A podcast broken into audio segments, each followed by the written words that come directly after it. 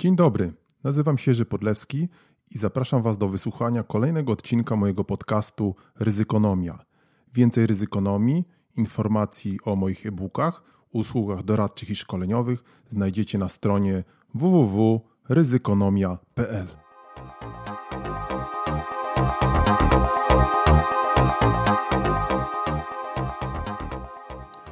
Dzień dobry, cześć i czołem. Pytacie skąd się wziąłem? Świnka też.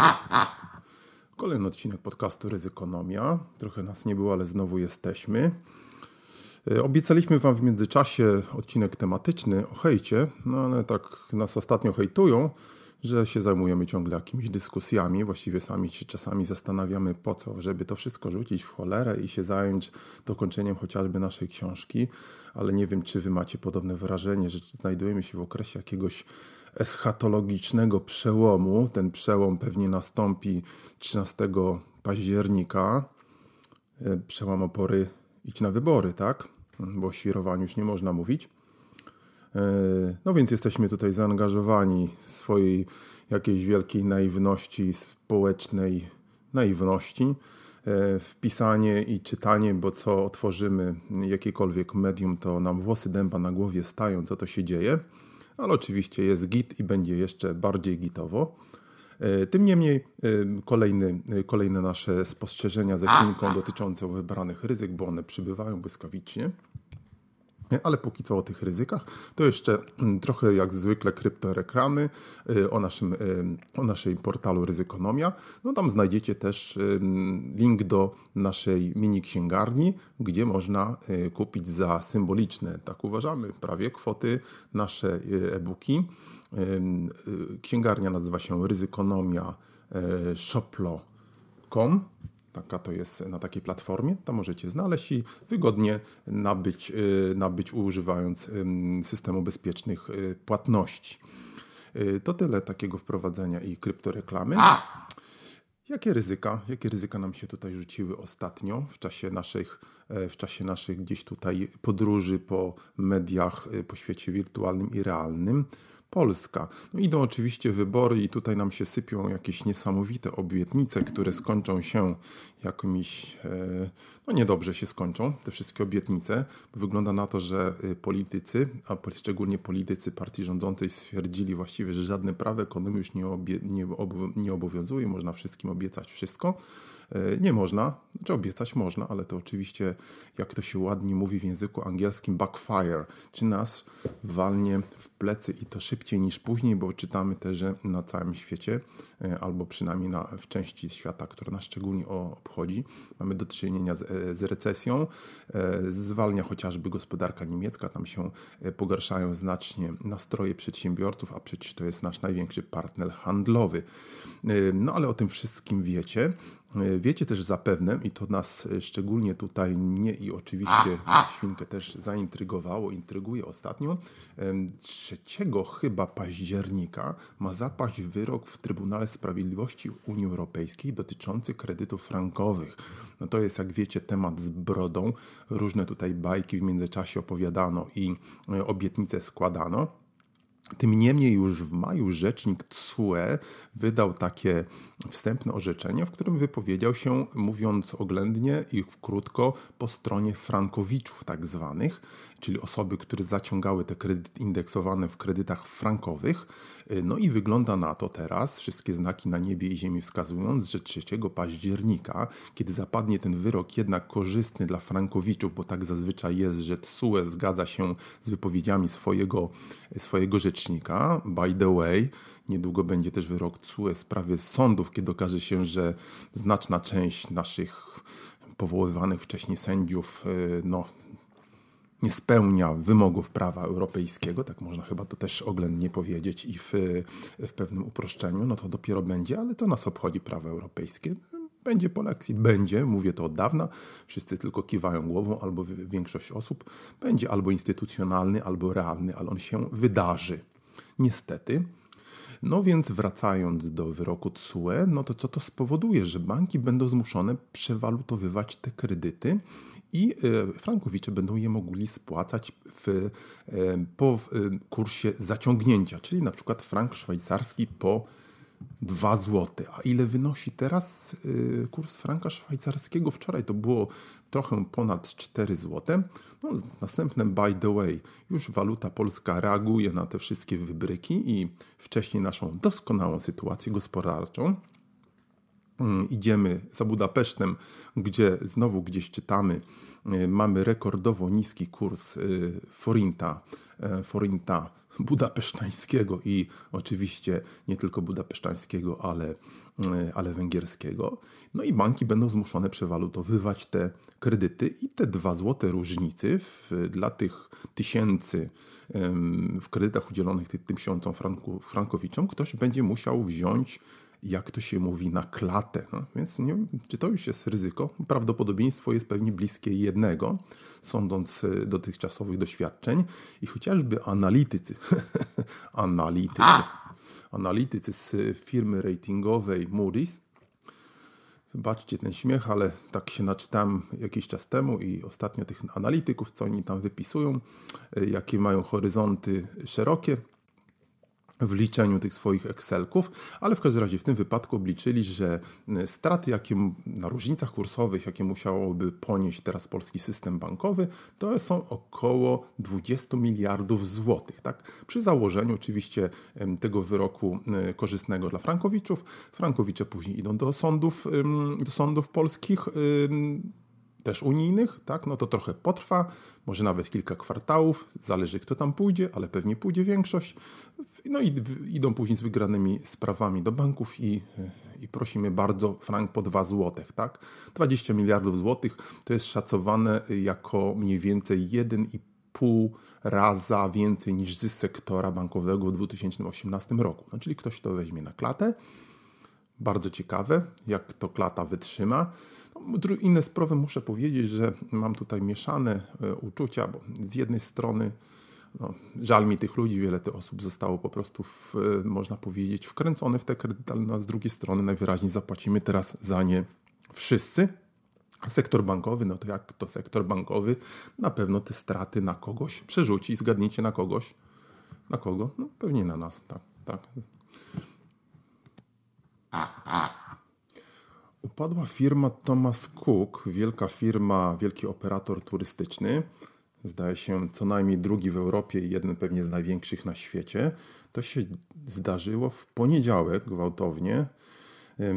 Jak na pewno zauważyliście, może część z Was gdzieś jest nawet na, e, na jakichś wakacjach, ale pewnie nie słucha raczej podcastów o ryzyku i bardzo dobrze.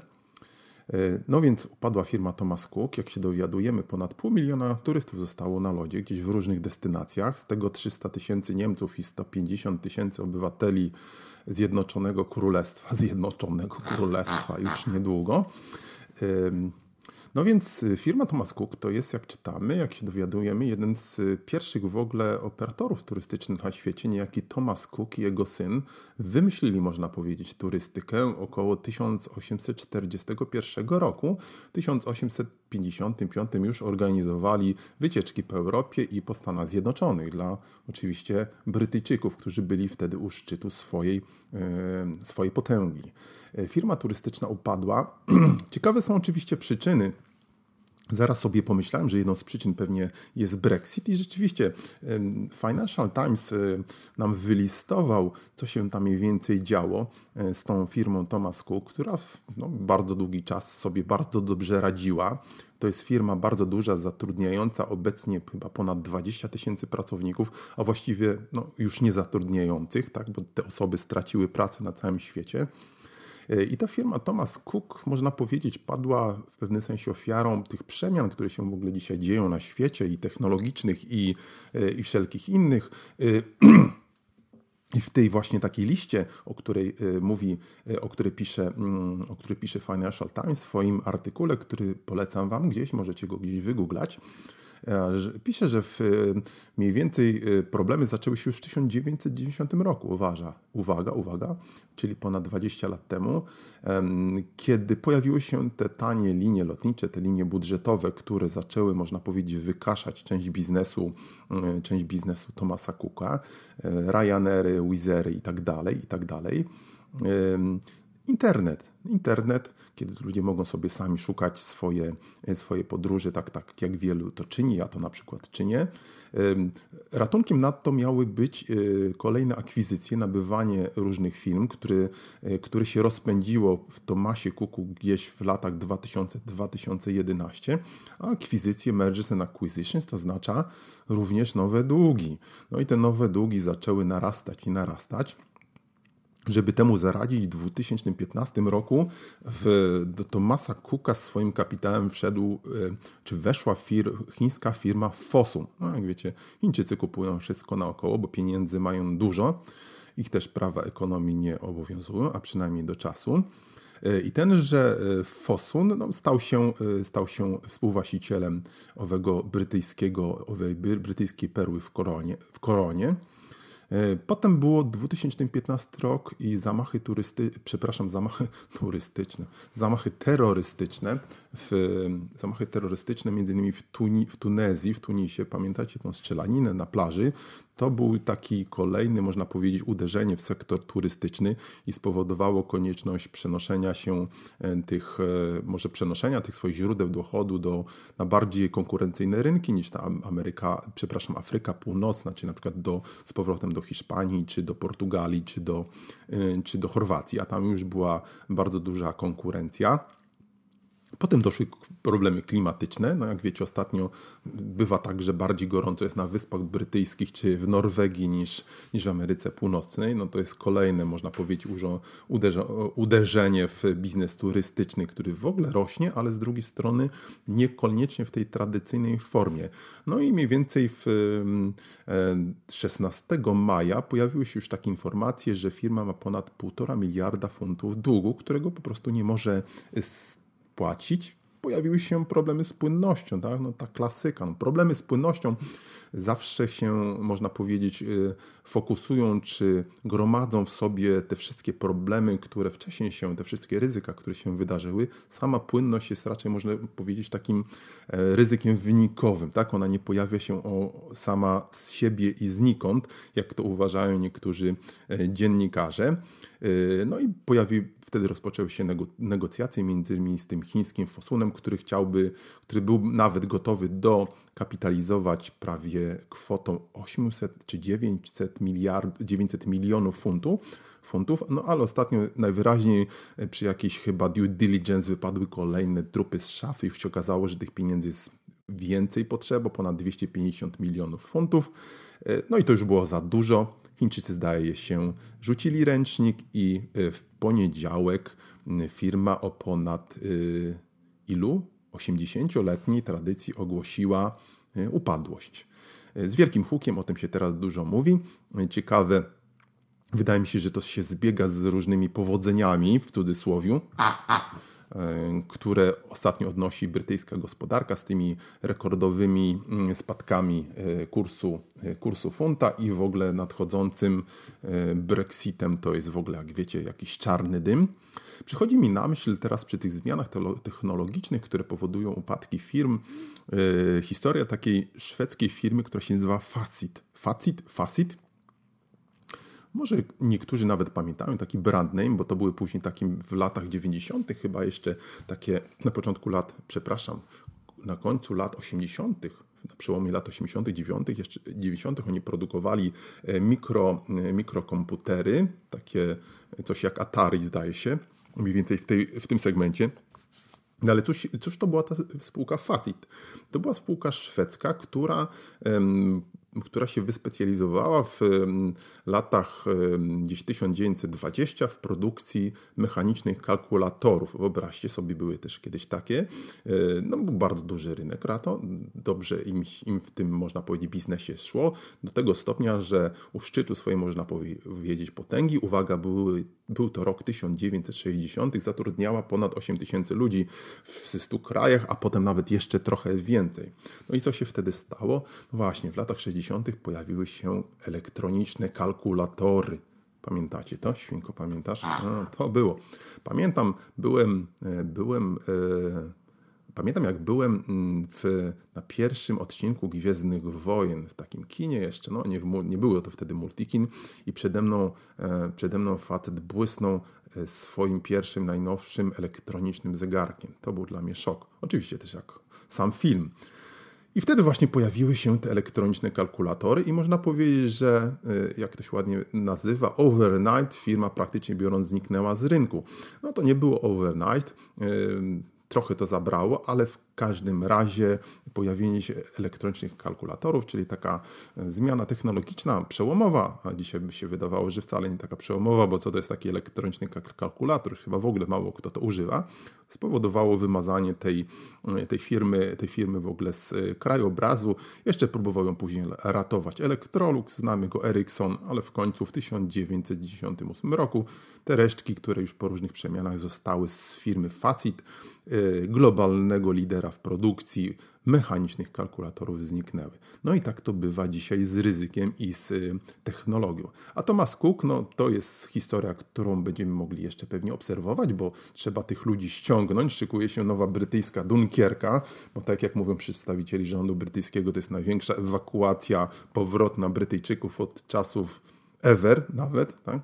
czyli większa niż Dunkierka w 1940 roku, pamiętacie? E, Polaków też trochę jest, pewnie z, razem z tym Tomasem Cookiem. Cookiem.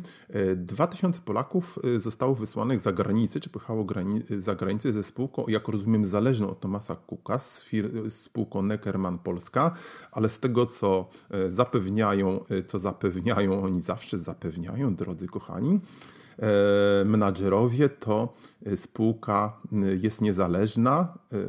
Niezależna czy zależna? No właśnie musimy pogrzebać, y, ale jest w dobrej sytuacji finansowej, więc y, jakoby nie mają się turyści Neckermana Polska co martwić. Y, hmm, no, powstrzymam się od komentarzy. Prawda, świnko? Przychodzicie do nas, młodych ludzi, po nadzieję, jak śmiecie. Ukradliście moje marzenia i moje dzieciństwo swoimi pustymi słowami. Ludzie cierpią, ludzie umierają, całe ekosystemy się rozpadają. Jesteśmy na początku masowego wyginięcia, a wszystko, czym możecie mówić, to pieniądze i bajki o stałym wzroście gospodarczym. Jak śmiecie? No tak powiedziała Greta Thunberg na spotkaniu z przywódcami, globalnymi przywódcami, przywódcami krajów e, różnych świata, w tym tych największych, najważniejszych e, w Nowym Jorku e, w ONZ. Mamy bowiem kolejny szczyt klimatyczny. E, Greta Thunberg, znacie Gretę Thunberg? Ostatnio zadałem takie pytanie e, pewnej grupie młodych ludzi, bo e, być może zauważyliście, mieliśmy taki wielki, kolejną odsłonę wielkiego strajku klimatycznego na świecie. Co piątek zapoczątkowała to właśnie owa Greta Thunberg. Spotykają się młodzi i nie tylko młodzi ludzie na ulicach protestując przeciwko zmianom klimatycznym, a właściwie będąc bardziej precyzyjnym, przeciwko nic nie robieniu, można powiedzieć, jeżeli chodzi o te zmiany klimatyczne. W Berlinie niemieckim ponad milion osób, w Sydney 300 tysięcy osób. Również młodzież polskich miast jakoś się tak powolutku, powolutku, powolutku może się obudzi za 50 lat yy, spotyka, yy, ale bardzo dobrze, że się spotyka. Nie wiem ile tych tysięcy było w Polsce, pewnie w Warszawie parę tysięcy, a gdzieś indziej mniej, ale chwała Wam za to. No więc wracając do tego pytania, zadałem takie pytanie grupie młodych ludzi, co to jest właśnie, czy kto to jest Greta Thunberg i o zgrozo było w stanie mi odpowiedzieć może kilka osób na 40 albo 50. Przerażające, prawda? No to niestety też jest klęska naszej edukacji, klęska tych młodych ludzi, ale skądinąd ich też, bo przecież klimat ich dotyczy jak nikogo. Ja już za 50 lat czy za 60 nie będę się martwił, czy to będzie pustynia, czy będzie cokolwiek, ale oni się powinni martwić, e, a jakoś się nie martwią. Oni martwią się też politycy i im właśnie można powiedzieć w oczy takie mocne słowa rzuciła Greta Thunberg, owa szwedzka szesnastolatka, szwedzka aktywistka, która zapoczątkowała te piątkowe strajki klimatyczne.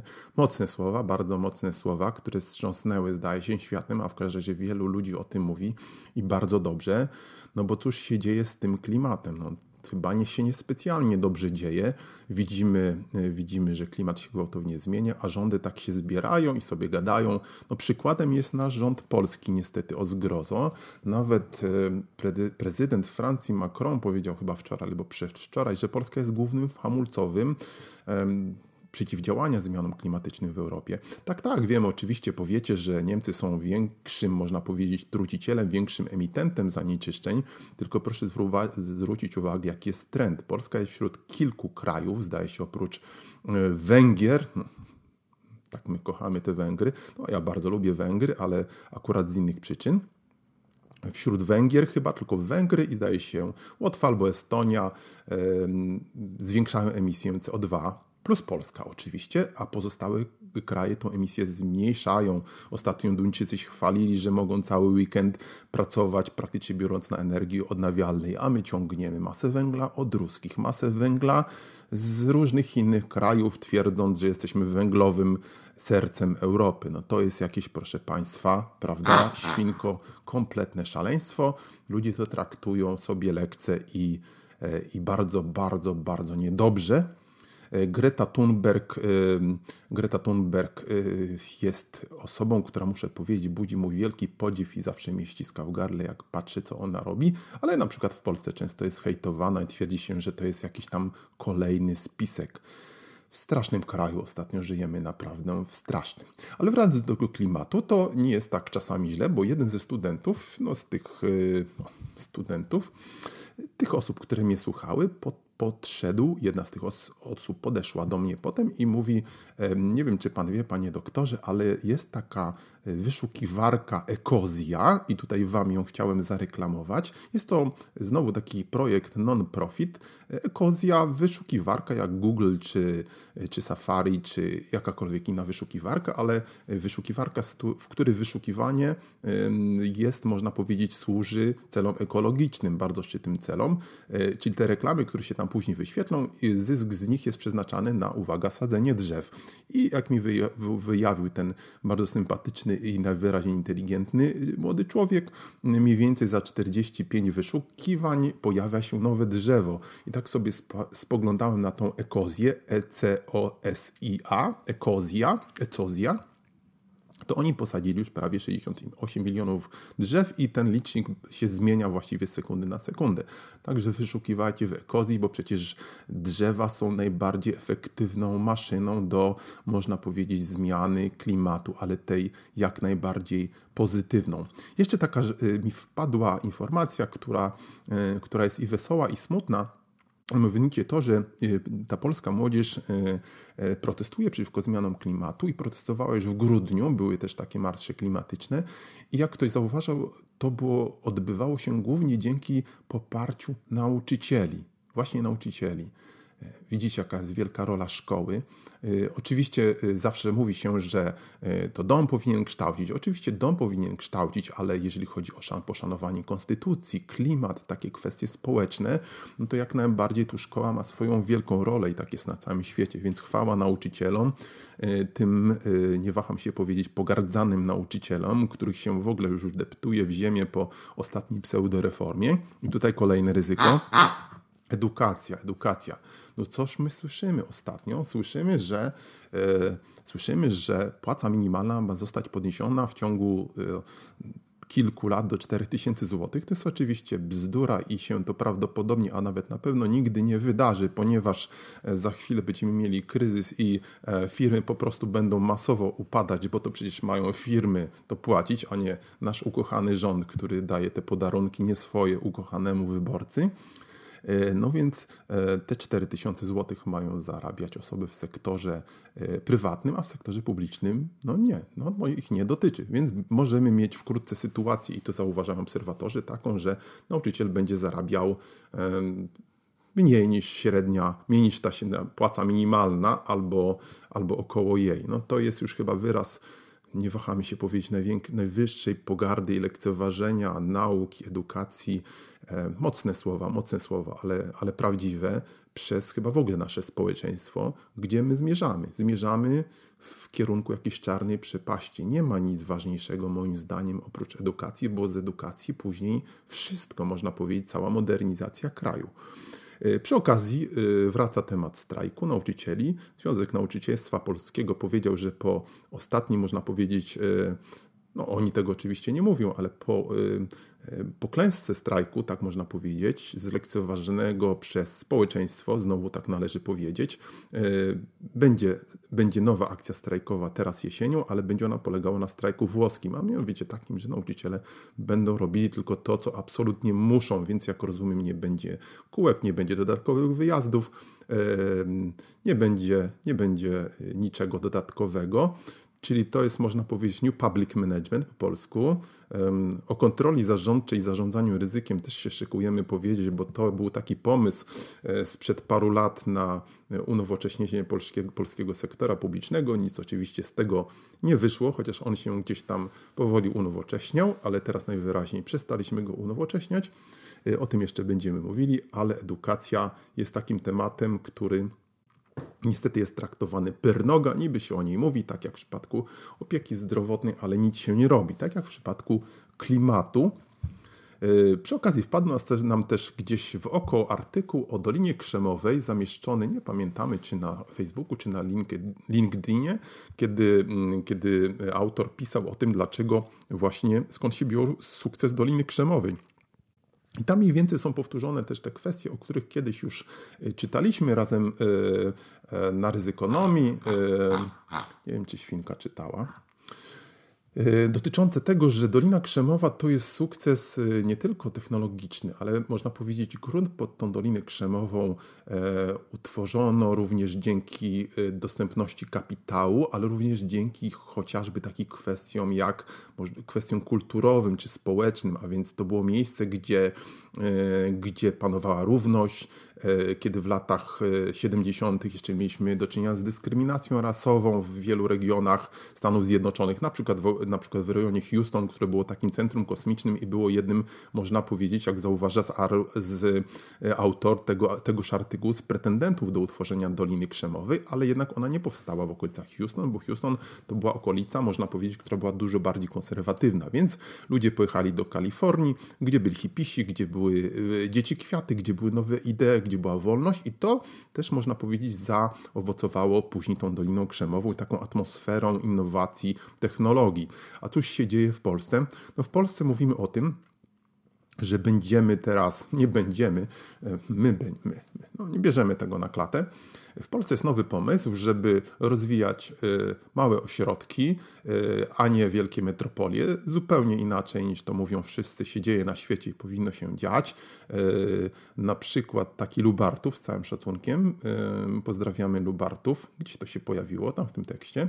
Oczywiście bardzo ważne miasto i pozdrawiamy wszystkich słuchaczy z Lubartowa, ale prawda jest taka, że to w wielkich metropoliach czy w dużych miastach się tworzy biznes nowy, startupy i tak dalej, ale teraz nasz nasz rząd ma nowy pomysł. Y, pomysł jest po prostu głupi, y, żeby ograniczać samorządy, żeby ograniczyć wielkie miasta, no bo tam jest ta wielkomiejska inteligencja, która bardzo, bardzo nie pasuje do, y, do obecnych zmian. Czyli znowu działanie zupełnie na wskroś temu, co jest potrzebne dla modernizacji naszego kraju, zupełnie, zupełnie bez sensu.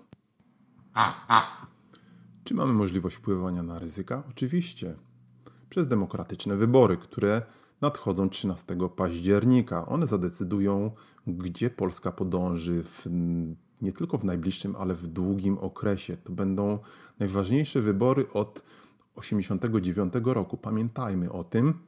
Przełam opory, idź na wybory.